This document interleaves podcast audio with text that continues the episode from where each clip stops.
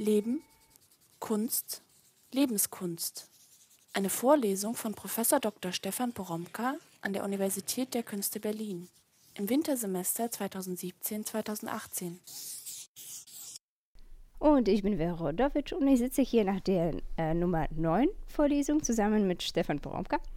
Es ging auch heute um Leben, Kunst, Lebenskunst, lieber Stefan, aber heute das hast du die Lebenskunst ins Extrem getrieben. Denn es ging dir um das, was du Totalkünstler genannt hast. Und Totalkünstler, so hast du gesagt, arbeiten an Totallebenskunst. Totallebenskunst, genau. Und wenn wir bisher immer von Lebenskunst in dem Fall gesprochen haben, dass Lebenspraxis und Kunstpraxis miteinander verkoppelt werden. Mhm. Und zwar so, dass es sich gegenseitig verändert. Das dann bedeutet Totallebenskunst von Totalkünstlern, dass beides auch total miteinander verschaltet ist. Ja, auch richtig, genau. Als wir beim letzten Mal miteinander gesprochen haben, meintest du ja mit Blick auf Gilbert und George und ihren Entwurf der Living Sculptures, dass man es mit einem radikalen Leben-Kunstentwurf zu tun haben. Ja, genau.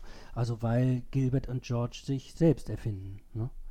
Und weil sie damit beginnen, sich selbst zu verkörpern. Und weil sie sich selbst ausstellen. Und weil sie die Idee entwickeln, dass sie dort, also wo sie sind, eben Skulpturen sind. Und deshalb Kunst.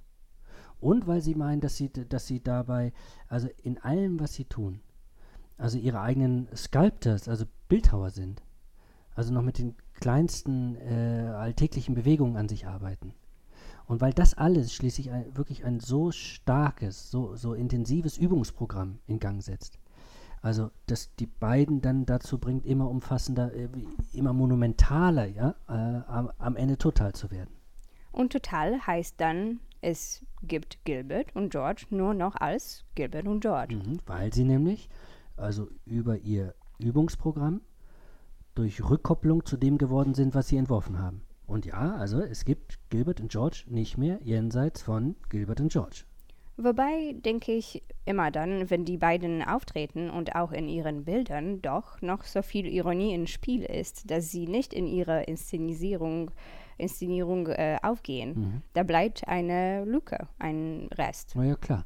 Also das ist ganz wichtig. Aber also äh, Achtung, die Lücke lassen Sie nicht, damit man äh, erkennt, wer Sie also in Anführungsstrichen in, in Wirklichkeit oder in Anführungsstrichen äh, eigentlich sind, sondern diese ironische Lücke, mit der Sie arbeiten. Also die lassen Sie, äh, um zu signalisieren, dass das ganze Projekt weiter in Bewegung ist.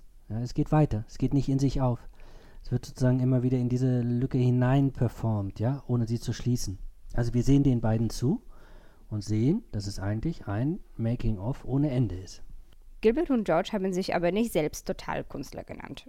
Du hast dir den Begriff heute eigentlich nur geliehen. Mhm, mhm, und zwar vom Künstler Tim Ulrichs, mit dem dich ja eine ziemlich lange Geschichte verbindet. Ja, äh, ich habe ihn so etwa 1982, 1983 kennengelernt, also weil meine Kunstlehrerin, äh, also Referendarin ne, damals, äh, Meisterschülerin bei ihm war.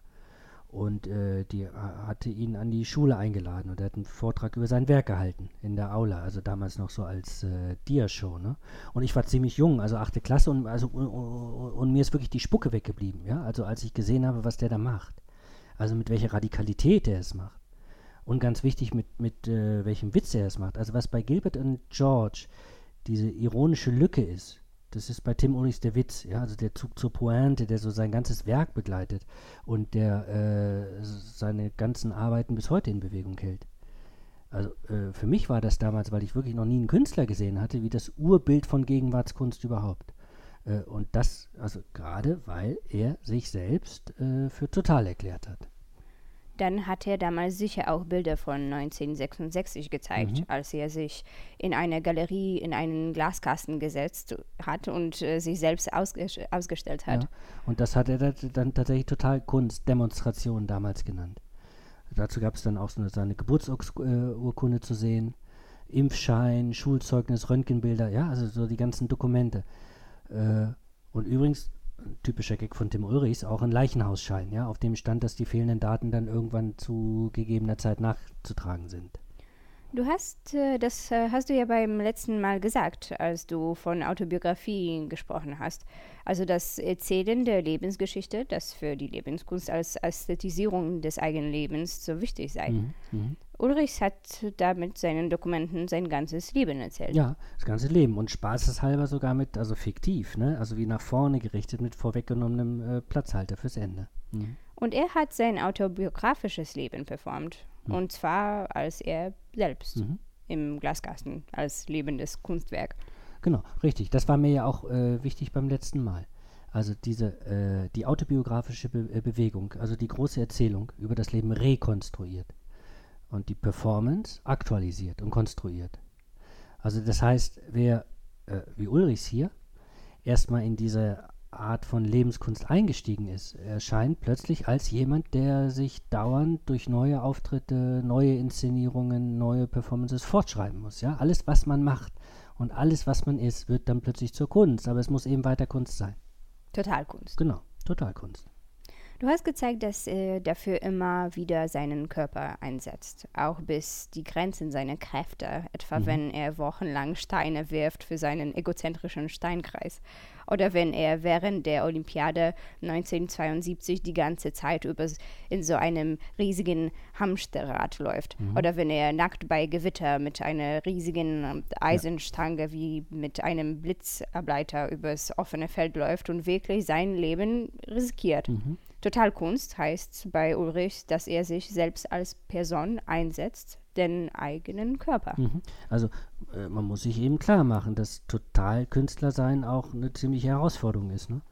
Die, also die, die Selbstverpflichtung auf diese autobiografische Ästhetisierungsarbeit, äh, die ja dauernd performativ aktualisiert werden muss, erfordert vollen Einsatz. Auch und vor allem den der eigenen Person und des eigenen Körpers. Bei Tim Ulrich auch den Einsatz des Witzes. Ja, also der Einsatz des, äh, des Witzes ist äh, ganz wichtig.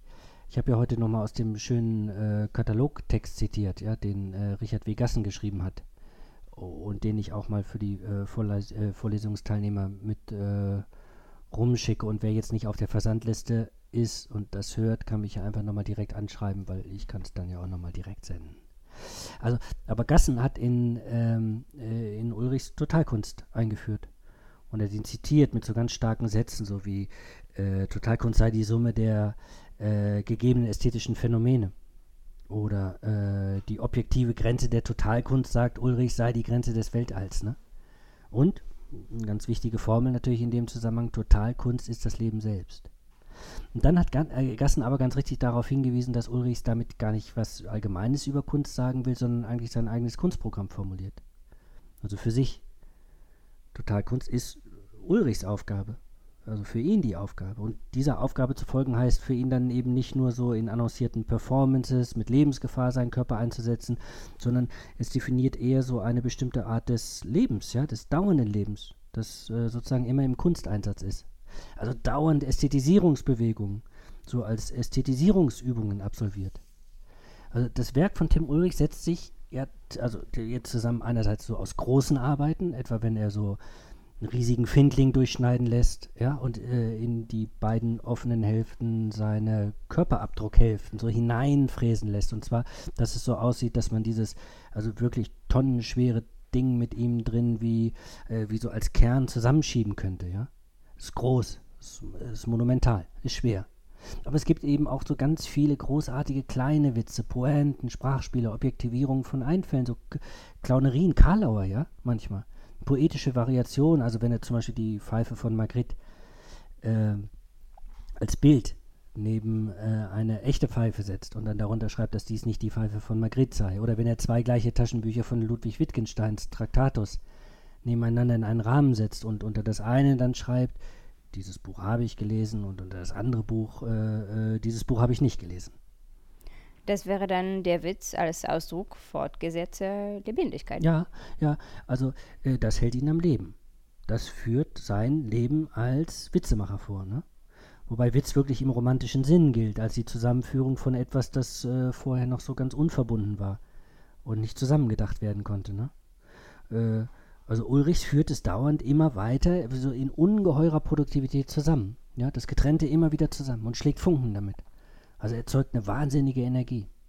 Er ist damit Totalkünstler, weil er eins wird mit dieser Energieerzeugung. Mhm. Mhm. Wenn man ihn sich anschaut, sieht er aber nicht wie Gilbert oder George aus, Ja. äh, die Mhm. du ja als Totalkünstler bezeichnet heißt, hast. Mhm. Äh, und wie Eva oder Adele, äh, den hermaphroditischen Kunstzwillingen, von Mhm. denen du das letzte Mal gesprochen hast, sieht er auch nicht aus. Ja. Ähm, sind Totalkünstler nicht gleich Totalkünstler? Nee, also äh, unbedingt nicht. Und das ist ja was ganz Wichtiges, also dass er jetzt auch in den Kern dieser Vorlesung zielt. Ne? Äh, Ich will es jetzt auch nochmal definieren. Also von Lebenskunst sprechen wir, wenn Lebenspraxis und ästhetische Praxis so miteinander zusammenhängen, dass eins auf das andere einwirkt und es verändert und transformiert und voranbringt. Und jetzt kommt die nächste Definition von Totalkunst oder meinetwegen dann auch von Totallebenskunst. Sprechen wir dann in dem Sinn, also wenn dieser Zusammenhang von ästhetischer Praxis und Lebenspraxis so dicht wird, ja, so definitiv, so abgeschlossen, dass das eine vom anderen nicht mehr zu unterscheiden ist, dann ist die Lebenspraxis immer auch ästhetische Praxis. So gedacht und so ausgeführt. Und die ästhetische Praxis ist umgekehrt Lebenspraxis. So gedacht und äh, so ausgeführt. Das heißt dann, es stellt sich nicht nur die Frage, wie die Kunst im eigenen Leben vorkommt. Mhm. Eigentlich ist die Frage umgekehrt, wie das Leben in der Kunstpraxis Ja. vorkommt. Also wie es gestaltet werden Ja, kann. also, äh, das ist das Radikale. Und wann immer wir uns auf den Satz von Foucault bezogen haben, wir müssten uns äh, uns selbst gegenüber wie gegenüber Kunstwerken verhalten. Also Making-of-Werken, ne? Werken, die dauernd weiter entstehen, das ha- hatte ich ja gesagt. Ne? Also da muss einem klar sein. Wir haben es hier nicht mit so einer simplen Variante von Lebenskunst, Ratschlägerei zu tun, ja, wo so praktische Philosophen mal Manager bespaßen mit so allerweltsformeln, ja, wie man sein Leben besser führen kann. Äh, hier geht es jetzt wirklich ums Ganze. Aber das Ganze ist nicht bei jedem Totalkünstler, bei jeder Totalkünstlerin gleich. Nee, eben nicht. Genau. Also, denn Kunst ist ja eben nicht gleich Kunst. Also, wenn ich Kunst sage, äh, fasse ich ja sowieso eine unglaubliche Vielfalt von Medien, von Techniken, von Stilen, von Experimenten und von Überschreitungen, ja, mit diesem Begriff. Und wenn ich Totalkunst sage, äh, dann spreche ich nur davon, dass es eben einen abgedichteten Zusammenhang mit der Lebenspraxis gibt. Was für Kunst jetzt genau gemacht wird. Also wie, de, wie das Leben unter diesen Bedingungen gestaltet wird. Also welche Experimente man anstellt und welchen Stil man entwickelt, welche Phasen man durchläuft, ja, und wie man sich in, äh, in welcher Geschwindigkeit wohin transformiert, das ist ja gerade nicht festgelegt, das ist eben Kunst. Deshalb ist Tim Ulrich zwar auch ein Totalkünstler, also wie Gilbert und George, aber folgt einem anderen Programm. Das ist es. Er folgt einem anderen Programm. Also Totalkunst ist erstmal nur ein Anforderungsprogramm. Ja? Das ist das Anforderungsprogramm, ein Making-of-Leben zu führen. Autobiografisch, inszenatorisch, performativ, experimentell. Im Entwurf von Moment zu Moment. Ja? Eingefasst in probeweise gefasste Erzählungsrahmen. Ja? Im Hinblick auf nächste Zustände. Aber was das dann ist, das realisiert sich erst im Zuge der ästhetischen Praxis, die dann eben auch Lebenspraxis ist. Mit anderen Worten, die Lebenskunst, von der du sprichst, gibt keine Ratschläge, wie das Leben zu führen sei. Ja, das ist das Moment, das von der Kunst übernommen wird, die sich eben auch von Vorschriften abgelöst hat. Ja? Und sich in Auseinandersetzung mit den Materialien, also mit dem Gegebenen und den Gegebenheiten durch sich selbst hin, ähm, ähm, hindurch entwirft. Also diese Art der Lebenskunst, äh, wovon wir hier sprechen, ist radikal, weil sie eben die Ratschläge letztlich äh, suspendiert und weil sie dem Gerede vom gelingenden Leben sowieso entsagt. Ja, es, es geht ja weiter, es geht, es geht um Transformation. Du hast heute ganz viel über Andy Warhols Factory erzählt, um da auch nochmal darauf hinzuweisen, dass Andy Warhol zwar erstens ein Totalkünstler ist, Mhm. dass er aber zweitens ein ganz eigenes Programm von Totalkunst realisiert. Ja, äh, äh, ich habe ja die Selbstporträtserien von ihm gezeigt und darauf hingewiesen, dass er also hier in der Tradition der sich selbst Entwerfenden steht, also über die ich schon so viel gesprochen habe, auch im, anderen, im Zusammenhang mit anderen äh, Selbstporträtpraxen. Aber ich habe äh, heute auch darauf hingewiesen, dass Warhol ein Selbstentwerfender ist, äh, der sich mit seinen Bildern nun wirklich radikal von der äh, sogenannten Wirklichkeit, dem Eigentlichen, dem Echten und so weiter löst und die Medialität und die Materialität der Bilder in den Vordergrund rückt. Also alles wird bei ihm flach, ja. Es fällt auf die Bildfläche, nichts hat mehr Tiefe. Es sind nur noch, so, sind nur noch bei den, bei den Siebdrucken wie so übereinander gelagerte Farbschichten, ja. Und das Bild vom Ich, das man in den Selbstporträts sieht, ist nur noch ein Oberflächeneffekt. Es hat auch keine Tiefe mehr, ja. Nur unendliche mechanisch hergestellte äh, Varianten sind das. Ästhetisierung als Verflachung. Und als Multiplikation, genau. Wobei er das nicht nur mit seinen Selbstporträts macht, sondern mit allen. Hm. Alles wird in seine Maschine hineingesaugt und alles denselben Verfahren unterworfen. Ja, äh, also das Ich, genauso wie Bekannte von ihm, ja, genauso wie Prominente. Elvis, Liz Taylor, Marilyn Monroe oder äh, Gestalten der Geschichte, ja, wie Alexander der Große, Mao. Und die wiederum genauso wie Unbekannte, ja, die in Zeitungsausschnitten auftauchen und äh, auch äh, serialisiert werden. Totalkunst ist das, weil es alles einsaugt mhm. und alles gleich macht. Mhm. Alles wird flach. Mhm, ja, also äh, Totalkünstler ist Warhol, weil er wirklich unersättlich ist. Ne?